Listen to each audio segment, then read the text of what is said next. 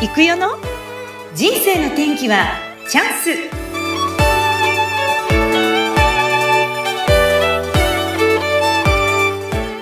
人生の天気はチャンスこの番組はゲストさんの人生を自らの口で語っていただき、ご自身の人生の振り返りや人生観などを探る番組です。本日のゲストはエレナフローラ合同会社代表社員の坂井谷美智さんです。美智さん、こんにちは。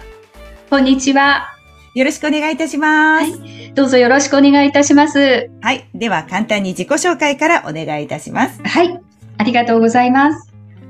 神奈川県横浜市で無添加の石鹸を中心にスキンケア製品の製造と販売をしております。エレナフローラの坂井谷道と申します。本日はどうぞよろしくお願いいたします。はい、よろしくお願いいたします。パチパチパチ、ようこそようこそ。はい、ありがとうございます。はい。ミスさんといえば、手作り、オーガニックの石鹸を製造販売されているということで、実は私たち仲間たちの間ではめちゃめちゃ有名人。ありがとうございます。です。はい、はい。この石鹸なんですけど、はい、あの、ミスさんがこの石鹸作りを始めようと思った、じゃあきっかけからお聞きしましょうか。はい。はい、もともとは、あの、子供がアトピー性皮膚炎で、ものすごくやっぱり肘とか膝の裏とか血だらけで、あの、ひどくなるとステロイド剤をいただきに行かないといけなかったり、包帯でぐるぐる巻きにして書かないようにしなきゃいけなかったりしたことがありまして、はい、そして、あの、食事の面とか、まあ、体の中からですね、入れる部分は気をつけていたんですけれども、あの、やっぱりシャンプーとか石鹸とか使うものからも何かできないかなと思った時に、たまたま一冊の本に出会って、うん、そして石鹸作りの本だったんですけども、ええ、台所の食べられるオリーブオイルとかそういったもので、あの、キッチンで石鹸が作れるっていうことを見まして、はい、それで作ってみたいなっていう気持ちが強くなって、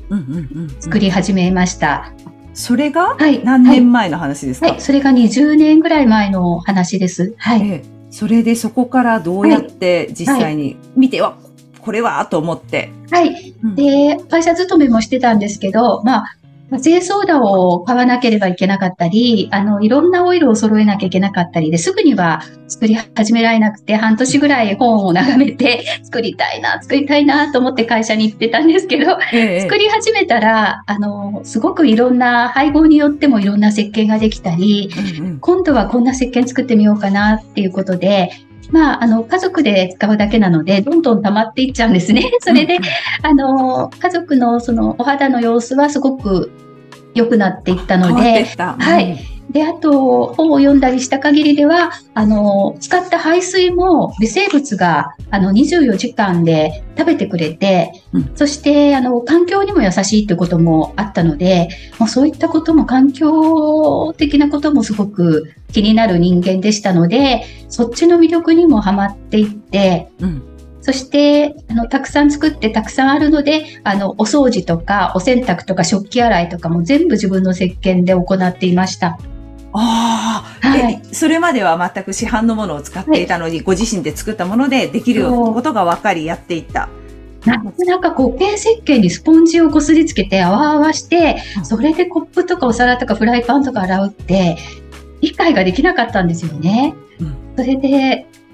かなか最初は抵抗があったんですけど、やってみたら汚れ落ちが良くて、環境にも良くて、うんうん、で手に手も荒れなくてですね、うん、それでこんなに気持ちよいものかと思いまして、はい。もともとあれですか、みちさん自身もそんなに肌は強くない感じですか？そうですね。私自身も今、年を取って白髪ができてきても、あの、染めたりができないので、うん、ちょっと例えば人とお会いするって言ったら部屋マニキュアをして、ちょっと、あの、失礼のないようにしたりはしてるんですけれども、そんな感じで肌はやっぱり弱いので、ね、自分が使ってもやっぱりすごく優しく感じました。はあ、じゃあそれで、まず自分で使ってみていいなと思っていた。それで、その後どうなっていくんですか？はい。あの、ずっと作り続けてたんですけど、やっぱり火星ソーダを使ったりしますし、やっぱり人に配るってことはできませんでした。あの、もらった人が困るだろうなと思ったんですよね。やっぱり、なんかよくわからない石鹸とかいただいて、いきなり体洗ってって言われても、怖い、なんかわからないですよね。で、そういう気持ち考えたら、人には差し上げられないなと思って、ただ親友がいまして、親友がよく家に来て一緒に石鹸作ったり、使ったらもう、うち家族はこれしか使えないっていう一人いましたけれど、あの、その他は誰にも差し上げたりはしなかったんですけど、ただ、ブログやってたりして、ブログで石鹸とかお弁当のことを配信してたんで、それで石鹸のことを、まあ、あの、書くことでちょっと気持ちは満足してた感じで、はい。で、まあ、職場の先輩がお肌がすごく実はお腹のあたりをいつもかきむしってステロイド塗ってるから、あなたの石鹸使わせてくれないっていう先輩がお一人いて、そして初めてあの第三者というか、まあ、そういう方に石鹸を使っていただくって機会はあったんですけど、そしたら、それが良くなっちゃうっていうんですよね。それで、またしばらくなくなって悪いと思って石鹸ちょうだいって言えなくて、あの、別のものを使ってるとまた出ちゃうっていうのを何回か繰り返してるっていうこともお聞きしたことがあって、ただ、石鹸作る方大体皆さんやっぱ販売したいっていう気持ちが出てくるんですね。うんうんうん、美味しいお菓子を作れるようになったらなんか誰かに食べてもらいたいとか、あの、お菓子屋さんになってみたいっていうのと同じですよね。うんうん、それでいろんなシンポジウムみたいのが都内であって、そういう石鹸作る人たちがなんとか販売できないかとか、うん、そういったことにも参加してみたことあったんですけど、やっぱり日本の、まあ、消費者を守ると言いますか、化粧品の世界、やっぱりすごく厳しい。やっぱりこれだけ、私もちょっと全財産使って製造所を作っちゃったりとか、そういうぐらいの、あの、ものを作って、そして、あの、薬剤師さんですとか、科学系のあの、大学なんかを出られて単位を取った方を、統括の責任者って一人据えて、それで化粧品を作れる会社としての許可が取れるんです。なるほど。それを人たちに、まあ何十万円もお給料を払いながら、で、最初の頃は名義貸しって言って、ちょっと知り合いが薬剤師だからちょっと名義借りてってあったんですけど、今はもう役所もそれを分かってますんで、そんなことも厳しくなってますから、そうするとなかなかご自分が薬剤師さんですっていう方以外は、ちょっと個人で、できないんだ。はい、できないっていうのもあって、うん、まあ、もう到底全くもう無理っていうふうに、しかも原材料これだけ時間もかけて、で、1000円とか2000円でこれ売って、うん、これだけの工程と、これだけのお金かけて、事務処理もあって、商売になりますかって言われちゃうんですよね。その シンポジウムでも。で医療生前と。そうすると、やっぱり無理だねってなるから、皆さん、じゃあ石鹸教室の先生になって石鹸作りしようとかいう方が大半で、はい。大きい会社以外はちょっと無理だねっていう時代だったんですよね。なるほど。はい、そこで。だから全く諦めてたんですけれど、うんうん、まあ本当に、あの、TSL っていう朝倉先生、ちょっとまだ早いです。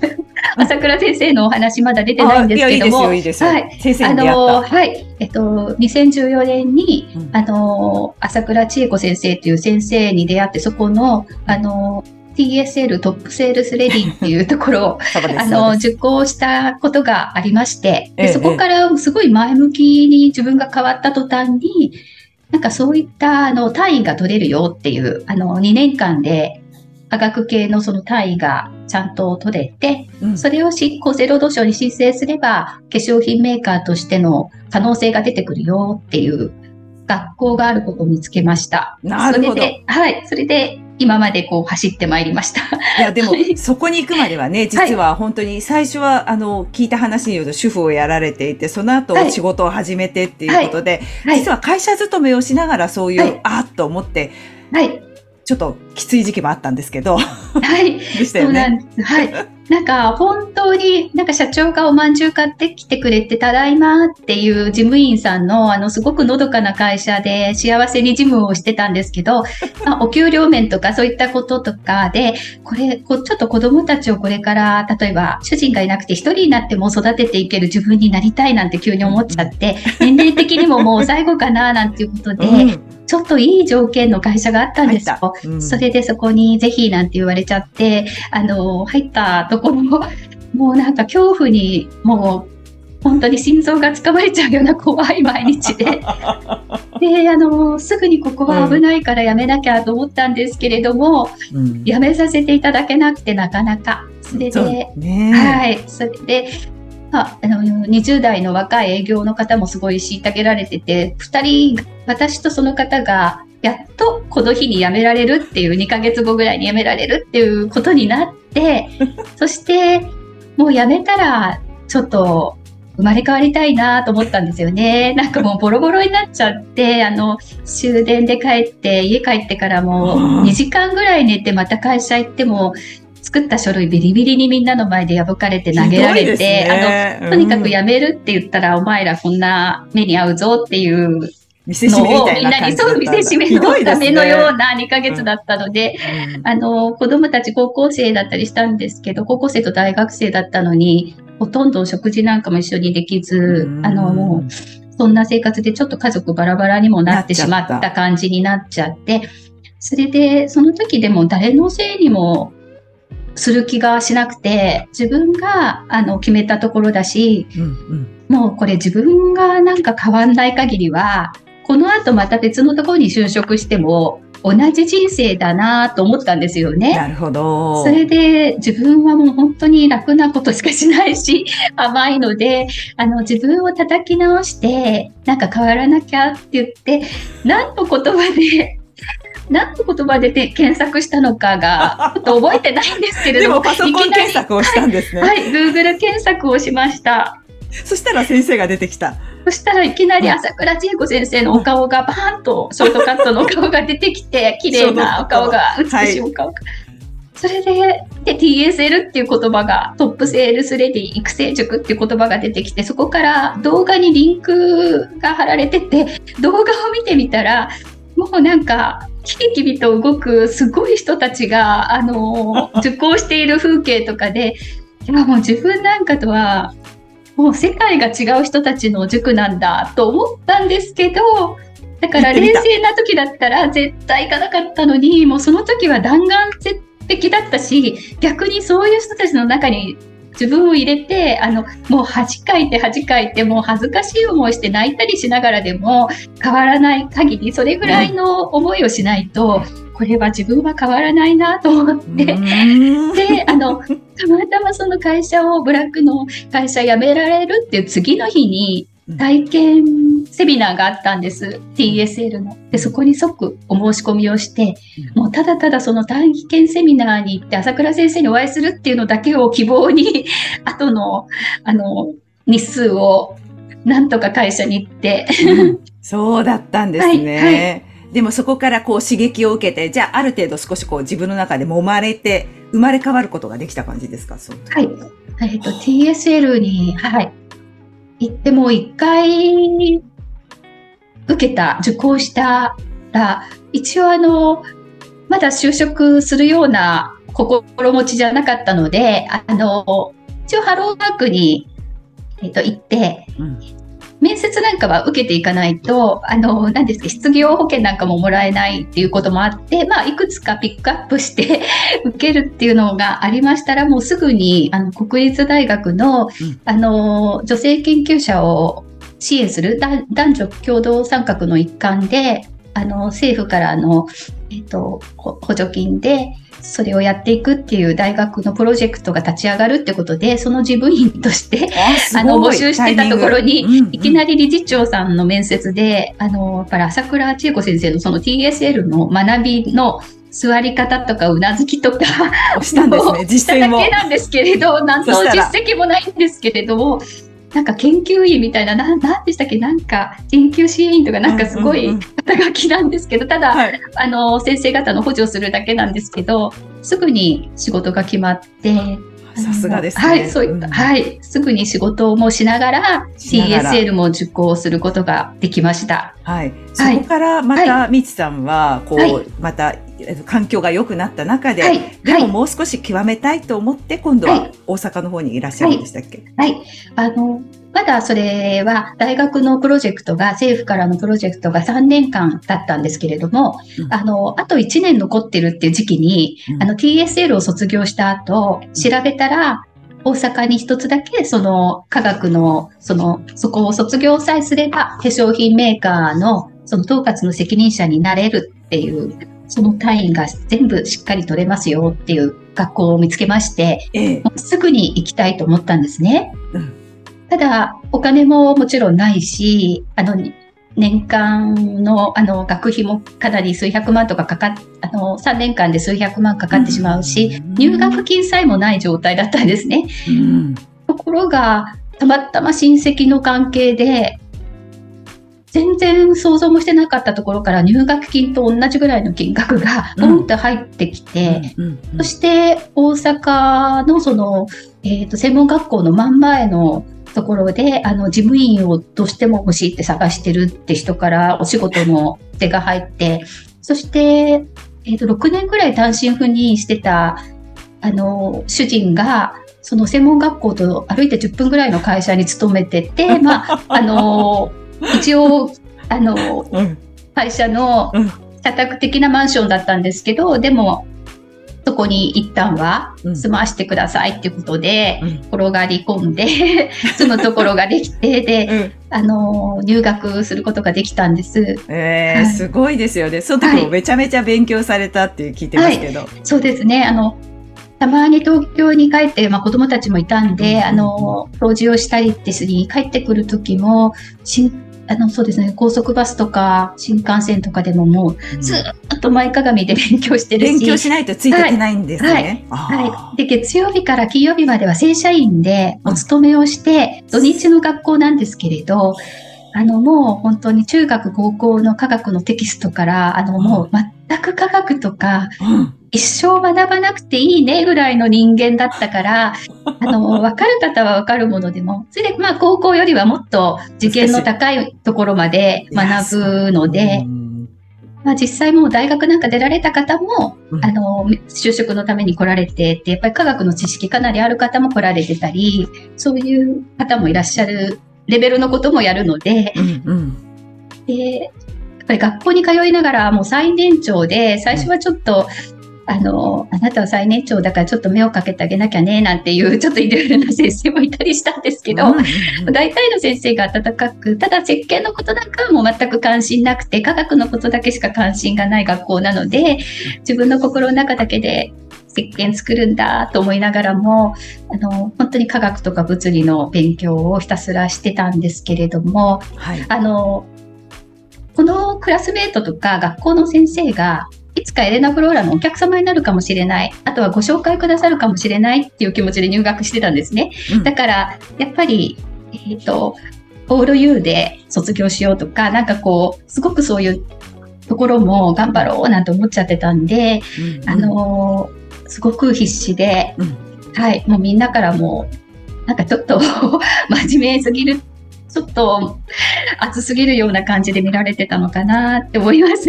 はい。もう全然それじゃ休みもなく遊ぶ時間とかお茶する時間もないぐらいでしょ、はい、全くないです。はい。ないです。あの、試験が、中間試験が終わったと思ったら、すぐにもう期末試験の期間になるので、うん、あの、もう徹夜でそういう時は、うん、あの、主人の、その社宅の、あの、玄関のところにちゃぶ台を置いて、で、奮い立たせるために朝倉千恵子先生の YouTube と、あの、音声ブログをもうひたすら BGM のように流して、はい。で、時にはあの、矢沢永吉さんの、なんか、普通に矢沢永吉さんがその時だけ、あの、もう奮い立たせて、トーク、トークとか、まあ一貫して言うことが変わってないっていうところなんかのトーク番組なんかを流して、うん。朝倉千恵子先生と矢沢永吉さんに支えられて、もう朝まで勉強して、本当。はい、あの、頑張ってました。うん、すごいな。なんか想像するに。そそその時っておいくつですか、はい、それが50歳ぐらいですよね。50歳。ぐらいからですから。じゃあもう3年間必死にやられて。はい、2年間ですね。2年間。はい。はい、で、無事卒業した。はいそして、はい、じゃあいよいよって言った時にこちらに戻られたんですね。はい。はいうん、で、あの、もう戻ったらすぐに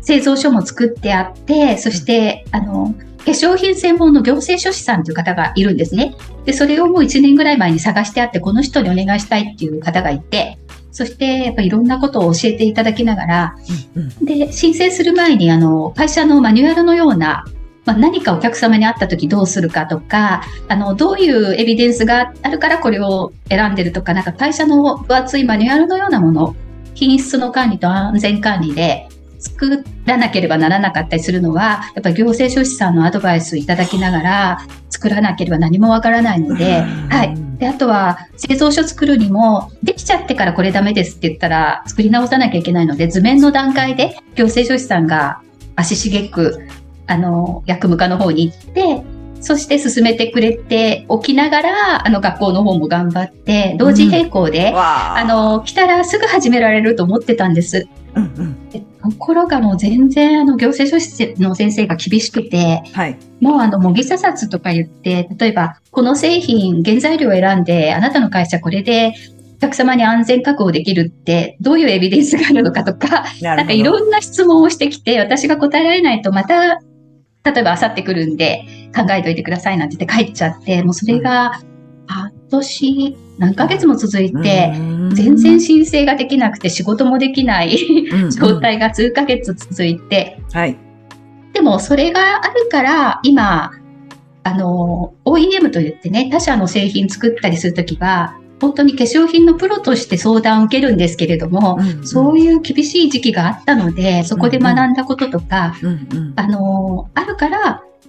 まあ、それが自信持ってお客様のご相談に乗れるなっていうのはあるので、何でも無駄がないんだなとは思うんですけれど、はい。いや、でも、あ、そうだ。なんかその、大阪にいらっしゃる間にお母様がちょっと具合が悪くなってっていうところで、はいはい、そこから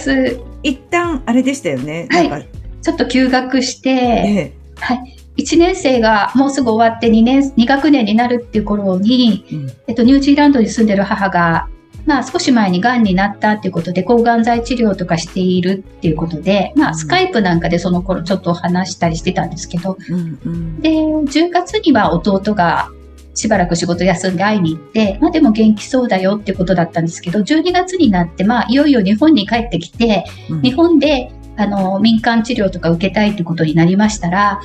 気が強い母なのに、初めてですね、あの、一人で帰れないかもしれないという連絡が入って、それでやっぱり私がちょっと仕事と学校をお休みして、悪いけど迎えに行ってっていうことで、一人で、あの、まあ、ニュージーランドの方にですね、あの、お迎えに行ったところ、あの、昨日、救急車で運ばれて病院だよっていうことで、病院に行きましたら、たった2ヶ月でもう何も食べれなくて、骨と皮のようになっている、点滴を受けてる母がいて、で、二晩ぐらいはその病院で、あの、隣に座って、うん、あの、一緒に寝泊まりしてまして、まあ、飛行機の出発の日が来ましたので、母を連れて帰りたかったんですけども、もう誰が見ても骨と皮なので、もう、何も食べれないし、お医者様も飛行機なんか乗れる状態じゃないということで、あの、周りももうとても無理だろうっていうことで言,、言っってたんですけれども、もう母はもう絶対にこの時帰らなかったらもう一生日本には帰れないと思ったのかもしれません。でも、絶対に帰るって言って、お医者様にもう帰らなかったら一生恨むわよぐらいのことを、あの、ニュージーランドの、あの、女性のお医者様でしたけれども、その方にも伝えて、で、帰ることになりまして、で、連れて帰ってきたわけなんですね。で、帰ってきて、えっ、ー、と、日本のその民間医療を受けるってことになったんですけれども、それで私はじゃあ一旦弟たちに任せて、あの、大阪に戻ってやっぱり学校を卒業しなきゃって、母がやっぱり何が何でも好きなこと見つけたんだから、卒業して設計屋さん始めるのよっていうのをすごい応援してくれてたんですよね。何が何でも卒業しなさいよっていうことを言ってくれてたから、まあ帰るって言ってたんですけど、その日の夜に私が、あの、猫ちゃん抱っこして、こう、八王子の自宅で、まあ、バタバタと大阪に明日帰るみたいな支度をしてたら、うん階段から落ちて、上から下まであの背中からダダダダダダと落ちて、救急車で運ばれて、肋骨を何本も折ってしまって、で、大阪でその頃勤めてた会社が、あの、もう本当にザ・大阪っていうか、まあ、会社名言いそうになっちゃったんですけど、そういう名前の会社でして、あの、とにかく休みなんか取れない会社だったんですが、ただ肋骨折っちゃったことを社長にご連絡したところ、はい、何が何でも、あの、自分の友達で肋骨打って、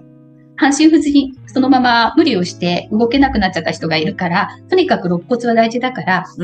完全に治るまで出金するな。命令だぞ、うん社長命令だぞって急におっしゃられて。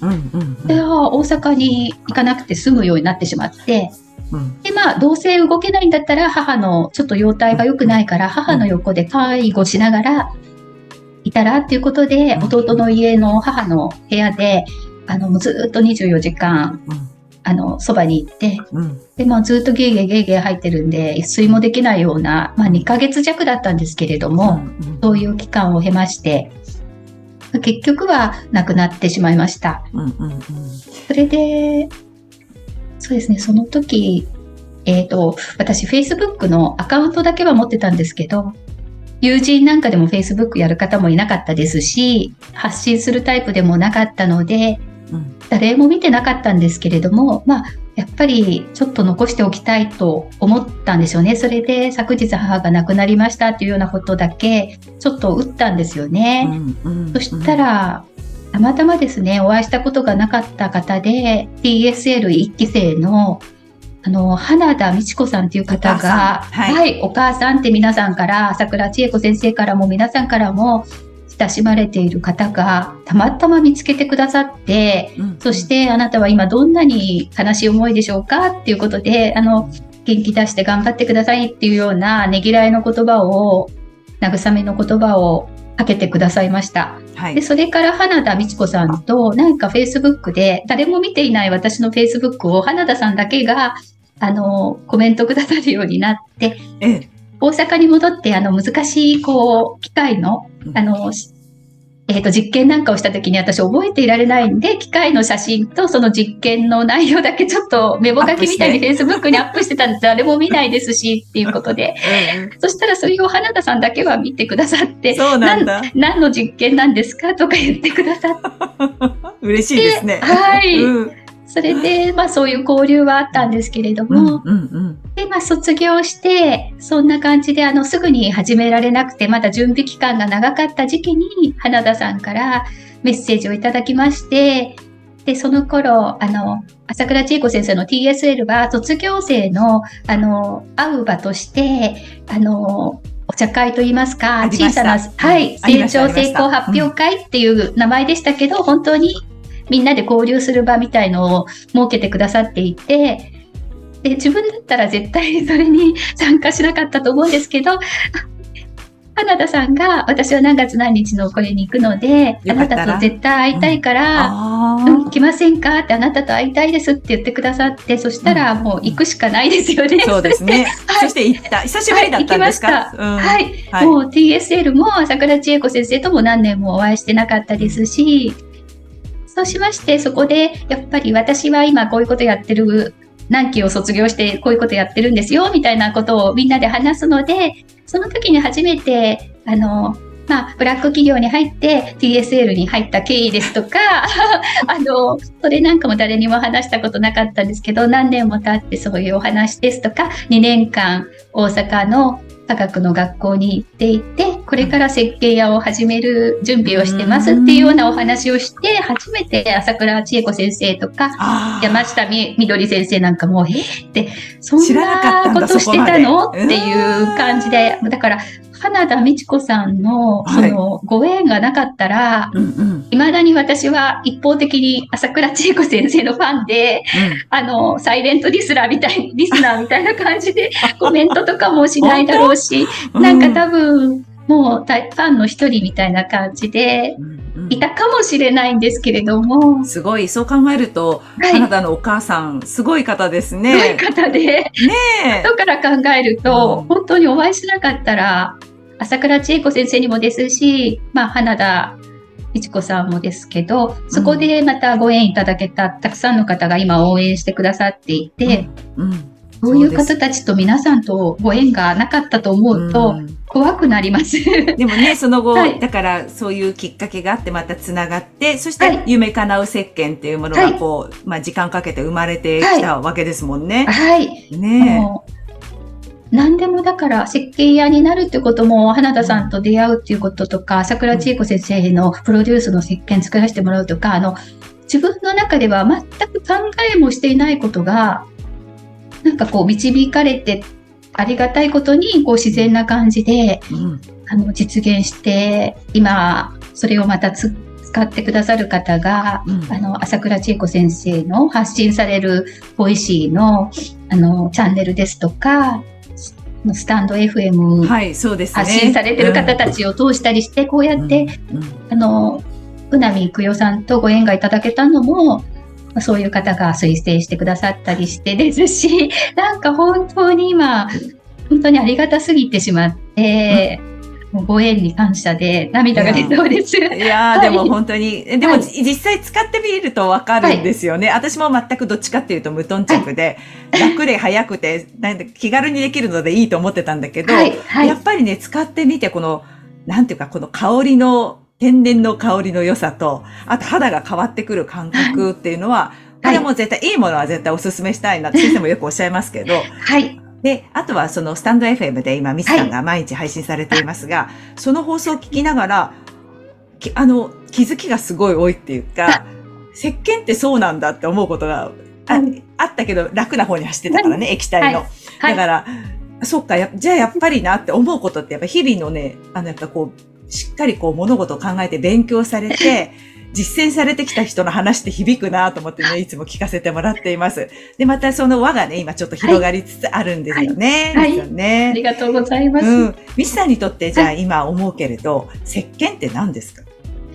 石鹸ね、本当にもう生活のすべてなんですよね。うんあの、体で言えばもう、あの、毎日使ってますし、あの、うんただ仕事でいつも触れててっていうことでもあるんですけど、で、うん心ももう常に設計のこと 考えてますし、そして、幸せいただけたり、ご縁いただけたのも石鹸通してで、そうなんですね。はいはい。あのー本当に、なんかこう自分と切り離せなくて、うんまあ近所の方も最近、石鹸の酒屋さんですよねって言っていただけて、なんか何々の誰々さんって言っていただけるのはすごくわかりやすくて、うん あの、それ今いいかななんて思っております。ね はいあとなんかすごい、あいや、さすがだなと思うのは、いつもその感謝の気持ちをはい。放送の中でも話されてるじゃないですか。あの、スタッフさんに対する思いとか。本当にもう本当にそれしか、本当日々考えられないぐらい、うんうん、うん。本当仕事してる最中も本当ありがたいなって、やっぱり一人ぼっちの時期がうん。長かったので、うん。大阪でも2年間も本当知り合いなくて、まあ、主人のところに最初転がり込んでも、まあ、主人は主人で、なんかやってて、うんうんあの、特にその、1円もお金出さんぞ的な感じで、もう一人で好きなことをやってるっていう形で最初は、あの、見てたと、という形がありますので、やっぱり一人で、ただ大阪で出会った方なんかもなんか石鹸の学校に来てる子なんだよ、みたいな感じでね、うん。あの、うん。なんかこう、詳しくはその誰も知らないけど、なんか大阪に来てる人みたいな感じだったんで、うん仕事が終わって、まあ本当に夜中まで、あの、どっかファミレスで夜中までいられるとこないかな、ここのマックの2階だったら何時間かいられるな、みたいなところをいくつか探してて、でも本当に寒い中、もう夜中まで勉強してっていうと、ねなんか一人だったんで、うん。今、スタンド FM の、あの、題名がちょっと急に思い立ってわけわかんない、あの、自分の夢に寄り添うっていうのは、はい。その時、あの、本当に自分の夢があって、で、自分しか寄り添ってくれる人はその時はいなかったんですね。うんうんうんで、その時の、今、えっ、と、ちょっと経営が大丈夫かなとか、たくさんいろんなことありますけれども、今くじけてしまったら、うん。あの2年間の、あの、一人ぼっちで頑張ってた自分に申し訳が立たないなっていうのが、なんかこう、なんかその時の自分がこう出てくるんですよ。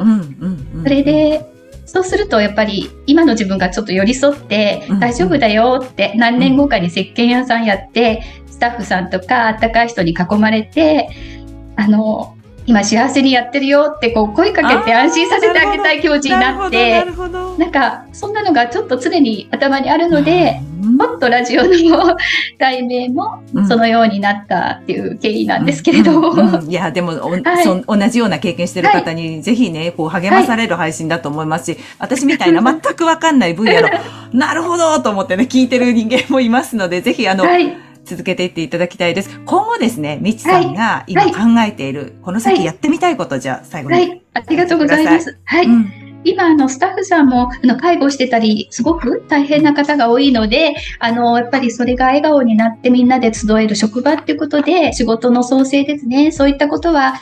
当に頑張って続けていきたいな、ということで、うんまあ、それで、そういう気持ちがあって、社長としてちょっと学ばなきゃっていうことで、お勉強もできるときにはしていこうということを始めたんですけれども、うん仕事としましては、あの、一つ目はやっぱり石鹸生活をする方を増やしていきたいっていうのがありまして、うん。で、やっぱりスタートした時は、まあ、石鹸って戦前のものじゃないのとか、そういったことがあったんですけれども、あの、今、こうやって30代、40代の方なんかで石鹸を使って、あの、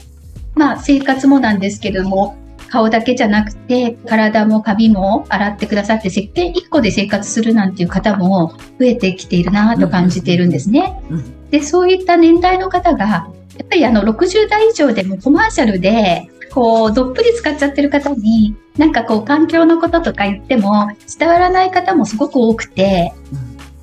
だからそういう方には無理には難しいなと思っておりますが、うんあの、やっぱり30代、40代とか子育て世代の方に、あの、石鹸生活を自然にしていただければ、そのお子さんですとか、周りの方にも伝わっていくと思うんです。うんうんそして、あの、何年後かに石鹸で生活してるっていうのがスタンダードな形の一つになれば、あの、すごい地球環境も自然に良くなる流れになると思いますし、うんなんか夢ではないんじゃないかなという希望が出てきてまして、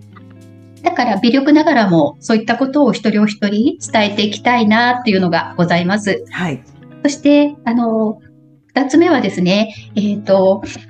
日本のやっぱり丁寧なんですよね。石鹸一つにしても、ものづくりがやっぱり丁寧ですし、原材料も吟味してということで、あの、和漢生薬なんかを使った日本からの発信ということで、で、完全オーガニックになりますと、ものすごい金額になりますが、ただ高いものであっても、そういった日本の、まあ、丁寧に作られているものですよということで、海外の方に、まあ、それが通じるのかどうか、ちょっとやってみたい。あの、うん日本の石鹸っていうのを逆に海外の方に伝えていけないんじゃない、いけるんじゃないかっていうことでやってみたいというのがありまして、それは昨年からちょっとブランド名も考えて、デザイナーさんと進めてはいるんですけれども、はい。少しずつなんですが。そして3つ目は、あの、フェムテック市場と言いまして、あの、言葉自体は私先日知り合いから教えてもらって名前知らなかったんですけど内容としてはやっぱり女性のライフステージにおけるあの若い方だったら生理とか月経そして妊活したりあの妊娠期とか産後そしてプレ更年期更年期になってで私よりもちょっとあの上の世代の方になると子宮脱とかですねやっぱりこう人知れずはあ。の、若い方の方が一応カレンデュラオイルなんかで妊娠線予防とか、エインマッサージするとか、結構広まっているかと思うんですけれども、私たちのような世代は、そういった教育はされてませんで、子育てが終わったらもう自分のことは、まあ、割とこう、あの、大事にしないと言いますか、うんうん。ましてや、あの、そういったデリケートゾーンなんかは、隠すものみたいな形で、人にも話さないし、そういったケアなんかも分かっていなかったんですね。ね。ただ、一昨年から、あの、かえっ、と、こちらの神奈川県の、えっと、レディースクリニックさんからお話しいただいて、製品化したりして、あの、病院でも使っていただいてるあカレンデュラオイルなんかが、はい、あってすごくその、はい、看護師さんとかお医者様とかマネージャーさんと、ズームでお勉強会なんかもしていただいて、少しずつ私も知識が出てきて、で、本当にこれってすごい必要なことだなと思っていたんですけど、うん。今たくさんの方が、まあ、芸能界の方とか、そういった方もこれはいいということで、製品化がたくさんなされまして、うん。そしてその中にはいいものも良くないものも含まれているってことで、ちょっと問題になるんじゃないかっていうようなタイミングの時期だということで、で、あの、エレナフローラでも、やはりそういった方に選んでいただけて、うん。まあちょっとお試しいただけるようなデリケートゾーン用の、うん。やっぱり製品をうん。どの石鹸も使っていただいていいし、今あるカレンデュラオイルを塗っていただいていいんですけど、やはり皆様は、あの、何々専門のっていうことだと、うん。あの、プレゼントしたりもできるし、例えばお母様にとか娘さんにプレゼントもできるしっていうことがありますので、うん。そちらもデザイナーさんに、まあ、デザインしていただいて、こう。コンセプトは決まってるんですけれども、製品化に向けて進めていきたいんですが、うん。まあ、どの製品も、もう製品化するとなると本当にお金がすごいかかります。そこが大事。はい、うんそうデザイナーさんとかパッケージとかっていうのがで、うんなかなかすぐにはできなくて、まあ、今大切なことから進めている状況なんですが、いやまあ、そういった、はい、あのー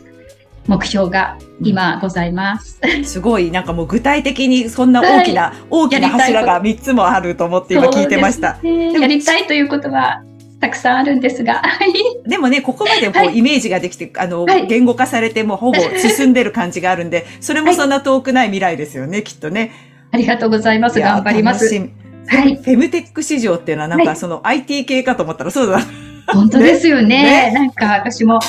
ェミ、あの、フィメールとうん。テクノロジーテを。合わせたはあっていうことで、これから何兆円市場になるっていうことうんで、なんか化粧品業界ざわついておりますけれども、私の方は、そうです。ね。うんだからもう昔ながらのものをもう変わらずに作っていきながら、そういったものもご用意できたらいいなというふうにはうん夢見ておりますが。いやー、もう夢は現実になります。はい。大丈夫です。はい。あ、なんか降りてきましたね。先生が。先生が。はい。まあでも本当にはいお話しさせていただいて、こう、なんだろうな、誠実に物事に向き合って、そして、こう、楽することなく一つ一つご自身で経験、乗り越えてこられてきたから、今のこの坂谷美さんっていう方がいて、またその、みんなに愛される石鹸ができてるんだなということを感じさせていただきました、今日は。本当にありがとうございます。ありがとうございました。ね。はい。もう大丈夫です。最後に言いたいことないですか？はい。ですね。うん。まあ本当に、えっ、と、まあスタッフさんとか、これまで支えてくださった方のおかげで一人ぼっちじゃないっていう形で、やっうんうんぱり乗り越えてこれましたし、今またですね、あの、まあ、朝倉千恵子先生のボイシーを通じた方々が、男性女性問わず、ね。すごく応援し、なんでこんなにね、あの、温かく、あの、優しく応援してくださるんだろうっていう方がいらっしゃって、たくさんいらっしゃって、あの、苦手なうん、ね、あの、スタンド FM なんかも私も始めてしまって、それでも、はい、温かく